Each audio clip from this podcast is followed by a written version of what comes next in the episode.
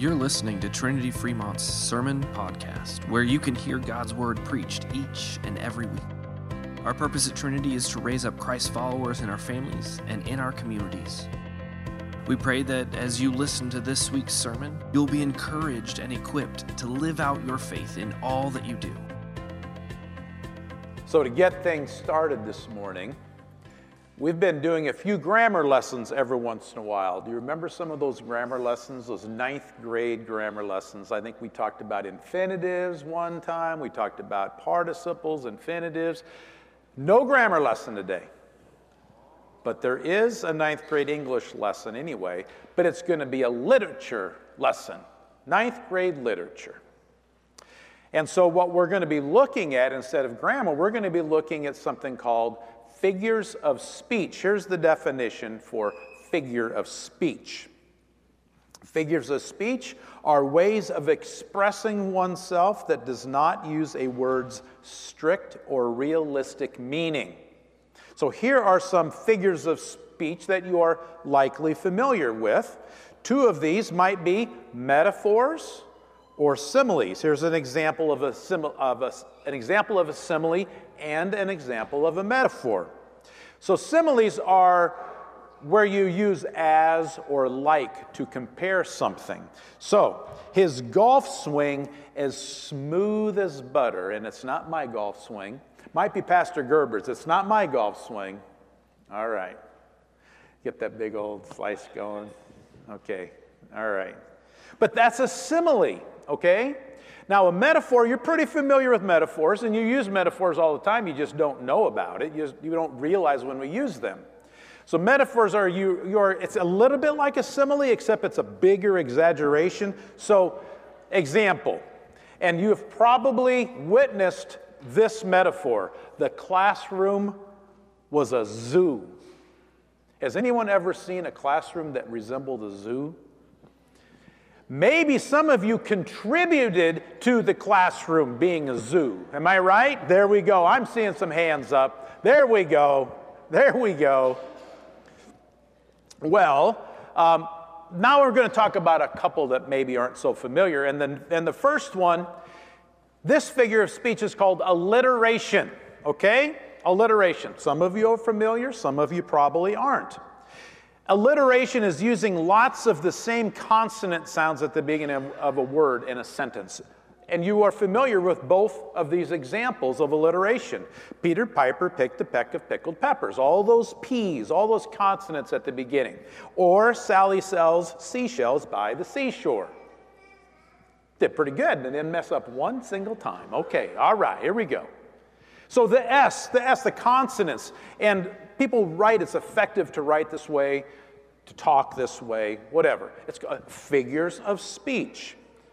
Well, one of my favorite, and maybe it is my favorite figures of speech, is something called onomatopoeia. And maybe I like it because it's so fun to say, onomatopoeia.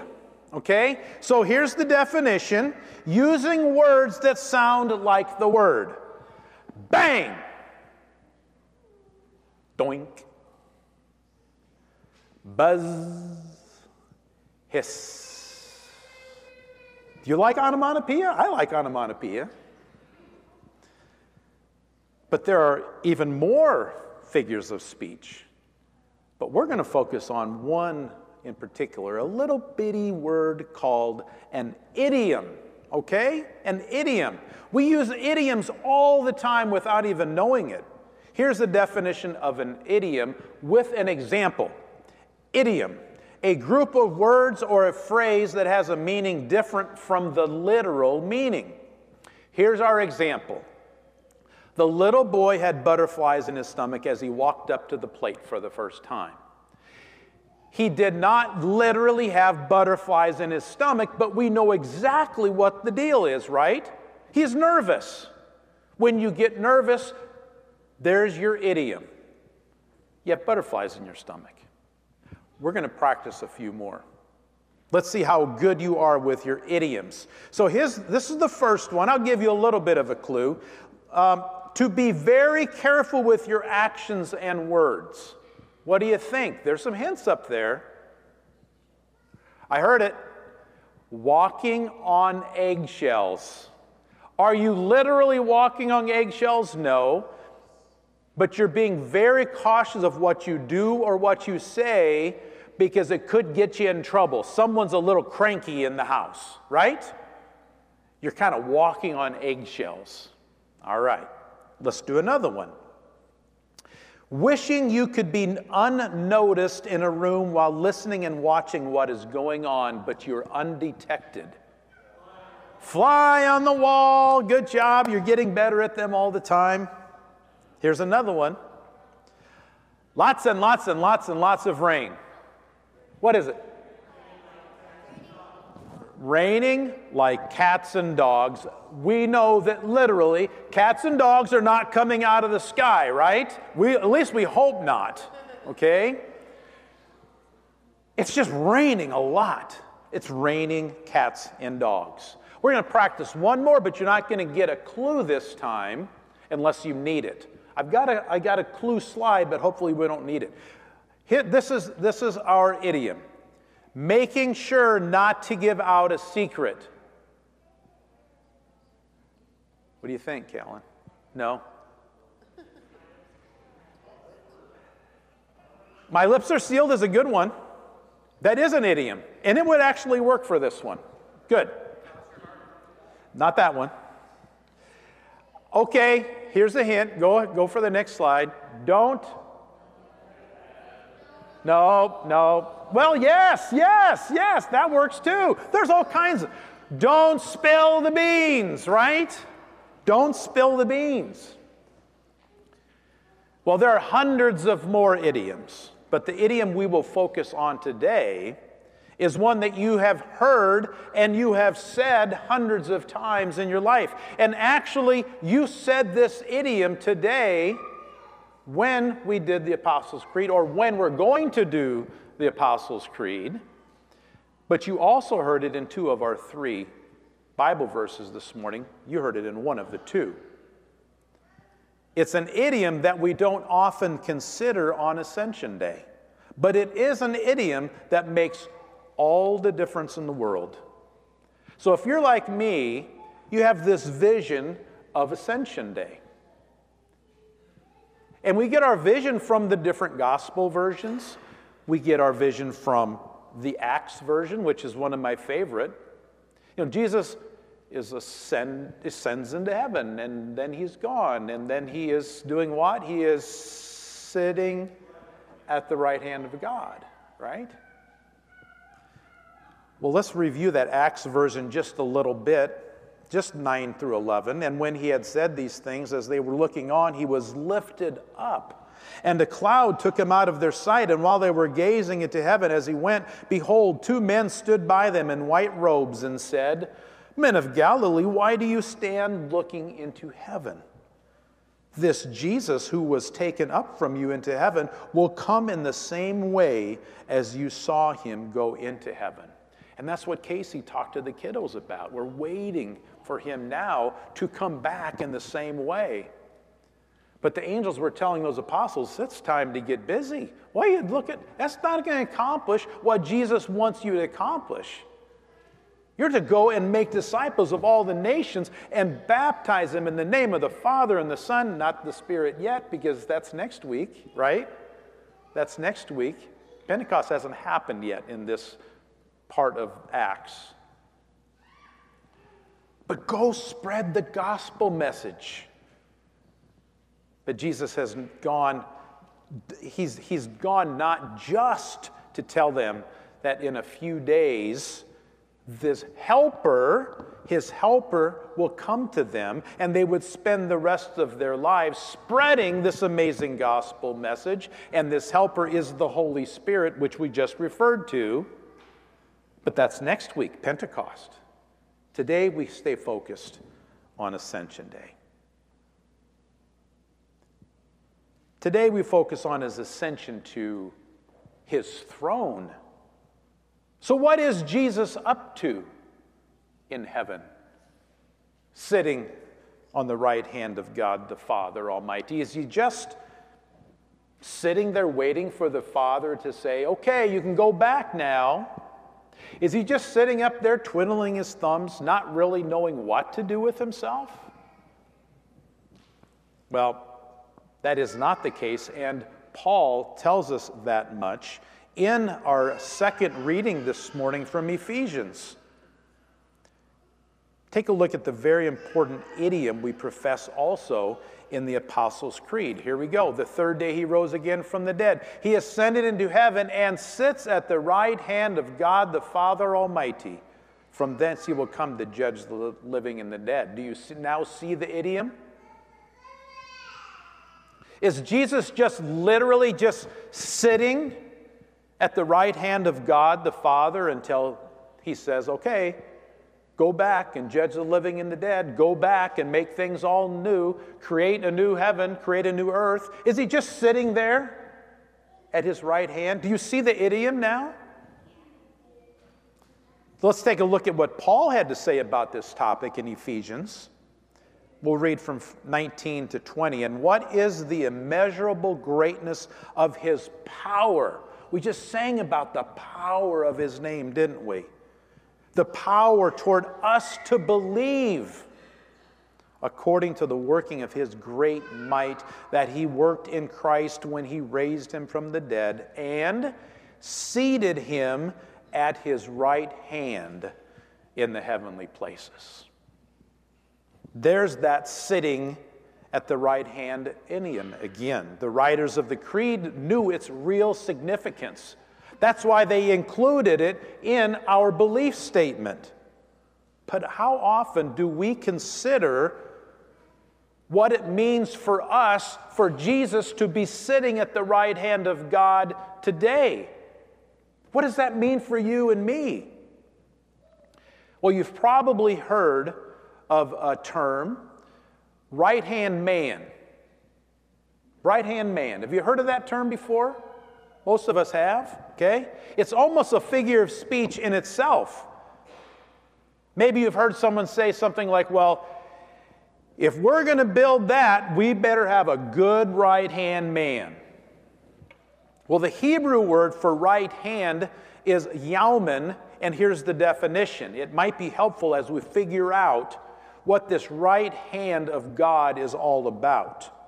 Yaumen, a symbol of strength and power.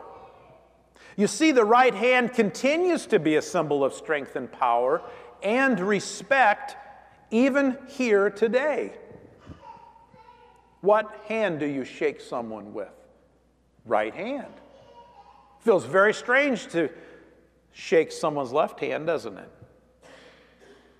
How about if you are listening to the Star Spangled Banner, you put your right hand over your heart. In the courtroom, maybe you have to testify for some reason.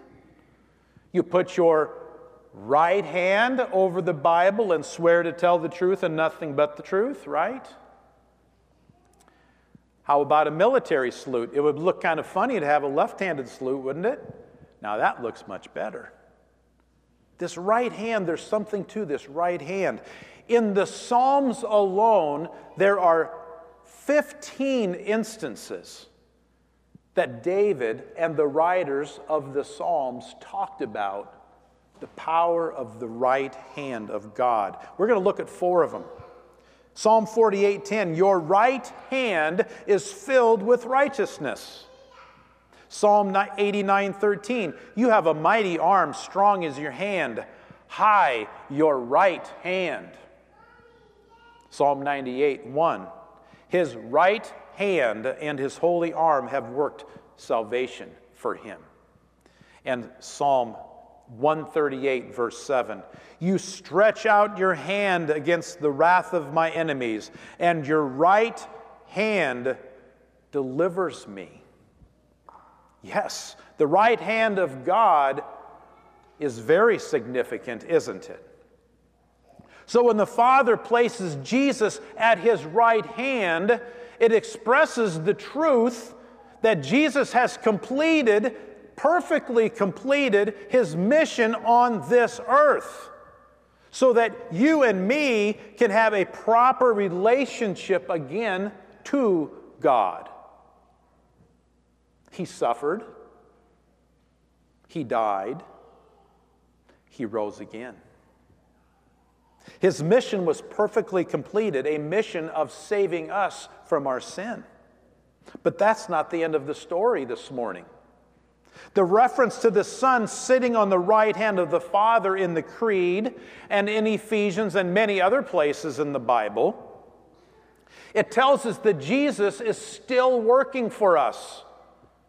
And sometimes we forget that, don't we? He's still in the business of helping and saving us. You see, Jesus is in charge of our salvation. He's in charge of your salvation.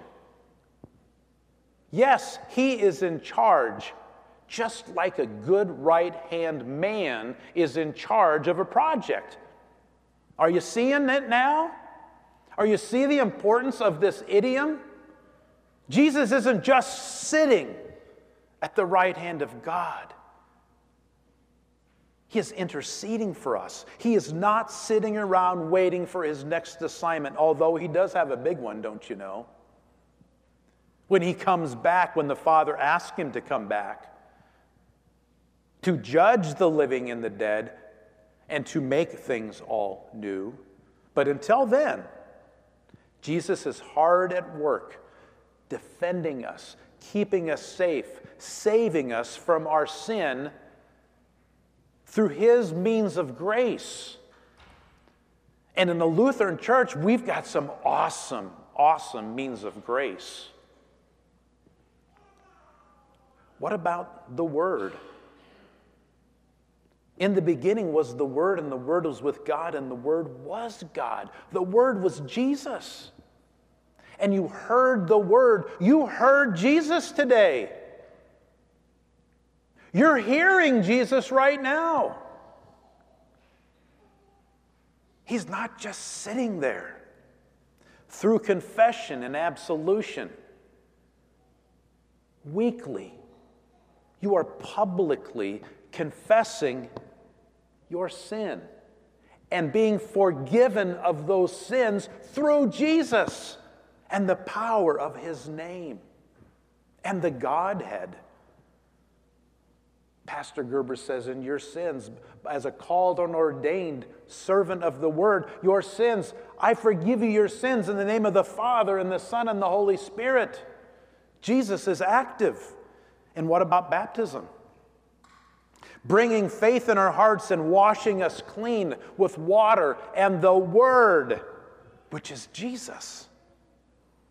And finally, through the Lord's Supper, through His very body, through His very blood, that we take into ourselves to strengthen our faith and to preserve our faith Sometimes we don't even listen to those words at the end of communion. Now may this body and this blood of our Lord and of our Savior Jesus Christ do what? Strengthen and preserve your faith through faith in who? Christ Jesus. Who's sitting where? At the right hand of God in all his power and all his glory. Christ is seated at the right hand of the Father for us, not for himself. Being at the right hand of the Father means that having received authority from the Father, Christ is Lord to help all of the saints. And that's you and that's me. I'm looking at a lot of saints this morning. In the Catechism, Luther explains it this way. He explains it a lot better than I'm explaining it. This is how Luther tells us, or how he talks to us about this significance of Jesus ascending and sitting on the right hand of God the Father. It means that, having received authority from the Father, Christ is Lord to help his saints. He ascended into heaven and has received from the Father power and honor above all the angels and creatures, that he accordingly sits at the right hand of God. That is, that he is king and Lord over all that belongs to God, whether it be in heaven, whether it be in hell, whether it be on earth. For this reason, Luther says he can help me, he can help you and all believers in need, in defiance of all our adversaries and enemies with Satan being right up there as number one adversary and enemy, right? Luther wasn't just making this up to help us feel good. When the Bible makes statements that Jesus Christ sits at the right hand of the Father, it is affirming that he has equal status to the Father within the Godhead. Father, Son, and Holy Spirit. Let's take a few a look at a few Bible verses that, that reveal this very clearly. Hebrews 1 3 to 4, He is radiance of the glory of God and the exact imprint of His nature. And He upholds the universe by the word of His power. After making purification for sins, He sat down at the right hand of the majesty the majesty on high, having become as much superior to angels as the name he has inherited is more excellent than theirs. That's a lot of power. Hebrews 12, 2. Looking to Jesus, the founder and, and perfecter of our faith, who for the joy that was set before him endured the cross, despising the shame, and is seated at the right hand of the throne of God. 1 Peter 3:22 who Jesus gone into heaven and is at the right hand of God with angels authorities and powers having been subjected to him See Jesus is the name above all names. It is why we end our prayers in the name of Jesus. He's in charge. In the name of Jesus, we pray.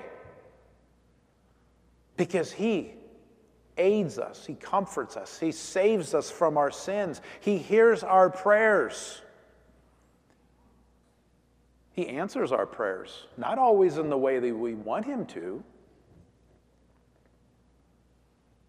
because He's in charge. Parents, have you ever had kids ask you to have something and you say, No, you can't have it. Why? Because I'm in charge. I know what's best. Jesus is in charge. He knows what is best for us. And that doesn't mean life is going to be easy. I look, I'm looking out and I'm seeing people who have suffered, who have lost loved ones, who right now, sitting where you are, something's hurting. But see, that's what happened when the world was broken by sin, but that's not God's fault. God's not the one who broke things up, He made the perfect world. We're the ones who brought sin into it. But God loves us so much that He sent His Son to make that relationship right again. And He sits at the right hand of the Father interceding with all power and all glory till he returns again. Jesus tells us exactly something very unique at the beginning of his ministry in Mark when he talks about the kingdom, this power. Well, so, so who, he's, who is he the king of? Well, he's the king and Lord and lords of the kingdom of God. But what's the kingdom of God? Jesus is the kingdom of God. So after he's baptized, he goes to the wilderness, is, is tempted 40 days and 40 nights. Immediately in Mark, he goes right into his ministry, and this is the first thing that Jesus says. He says, The time is fulfilled, and the kingdom of God is at hand. Repent and believe in the gospel. the kingdom of God, Jesus, will indeed return to make all things new. The earth will no longer groan. There will be no more suffering. There will be no more tears. There will be no more sorrow, no more pain.